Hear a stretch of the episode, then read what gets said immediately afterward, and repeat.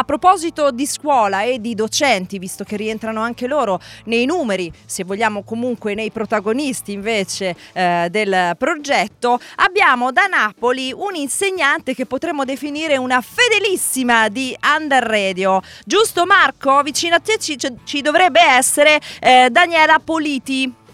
Sì. Vero? Sì, sì, affermativo. Passamela. Ciao, sono qui. Ciao sono... Daniela, possiamo darci del tu?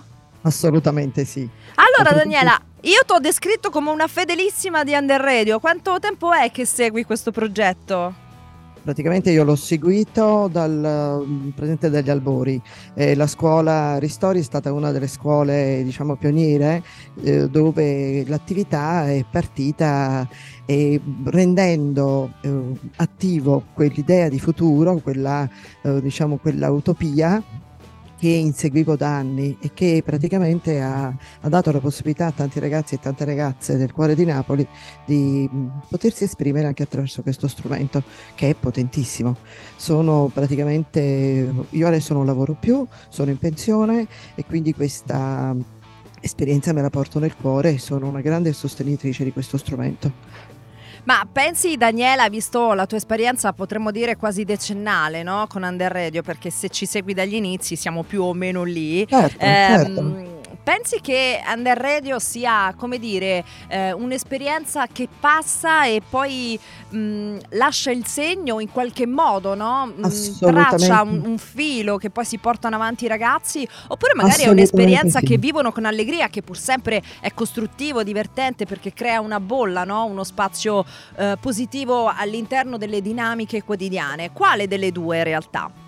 Allora, in realtà tutte e due, entrambe, perché la prima è sicuramente un'esperienza eh, importante che oserei dire sarebbe sperabile sia messa a sistema nelle scuole, perché lavorare con i media e soprattutto nella, con la comunicazione oggi è fondamentale. E poi soprattutto a parte che è un'esperienza estremamente aggregante che consente ai ragazzi di lavorare insieme in un momento storico nel quale il, l'individualismo purtroppo fa da padrona e questo invece permette ai ragazzi di cooperare e i prodotti dei ragazzi sono costruiti insieme in un tempo anche breve e, però molto intenso. Qui per esempio in questo spazio ci sono ragazzi di tante scuole e la prima cosa che hanno detto nella speranza di poter uh, fare nuove amicizie, incontrarsi, scambiare e confrontarsi e soprattutto vivere un'esperienza positiva che non è da poco. No, assolutamente, assolutamente. C'è un podcast che ti è rimasto nel cuore delle tue classi? Eh, sì, sull'adolescenza. Mm. Era un momento molto intenso dei ragazzi, delle ragazze che, preadolescenti che hanno vissuto questo come dire, questa disamina personale sul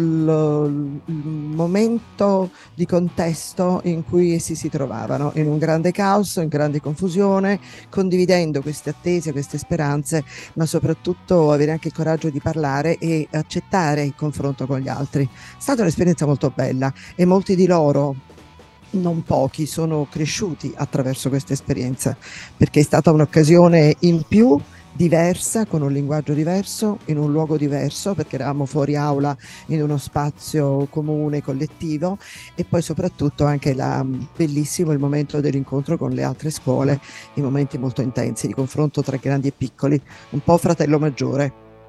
Possiamo dire così, sì, un incontro. Gli incontri anche fanno la differenza in questo progetto, no? Perché non è solo il progetto insieme, anche gli incontri che consente a volte di fare. Ne vorremmo fare tanti e tanti di più, però ci accontentiamo di quelli che riusciamo a fare durante l'anno, dai, possiamo dire, possiamo dire così. Dire, e poi possiamo dire che dopo la pandemia questa è una grande ripresa, cioè bisogna soprattutto riprendere la normalità, normalizzare e rilanciare, soprattutto rilanciare, perché è uno spazio che non deve essere sottratto, assolutamente. Guarda, guarda Daniela, tocchi un punto delicato, no? Che in qualche modo vorremmo dimenticare, cioè il periodo della pandemia. Però ti devo dire che lì, per esempio, si è vista la forza di Under Radio, perché in quel momento in cui tutti i ragazzi erano a casa, ma anche voi insegnanti, no? Non potevate più vivere eh, la classe come un tempo, nonostante questo... Under eh, Radio c'era. I, i Under Radio c'era, c'era, i podcast, hai ragione, sì. i podcast sono andati avanti, anzi c'è stata un'impennata di di produzione, devo dire peraltro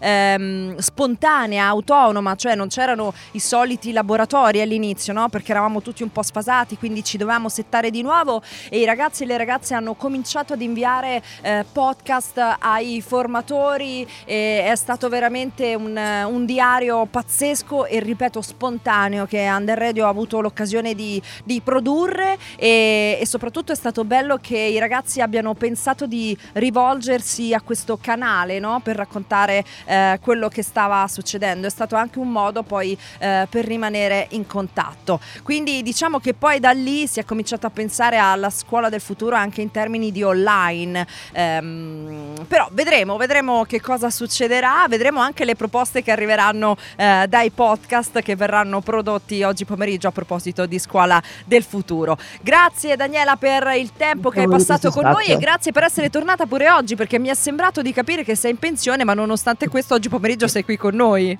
Sì, e questo per me è stato un momento molto molto bello di, per riascoltare le voci, soprattutto diciamo assaporare quel clima di, diciamo, di, di, grossa vivacità e di fermento che c'è nella scuola. Grazie. Ragazzi stupendi. Ok, grazie a voi.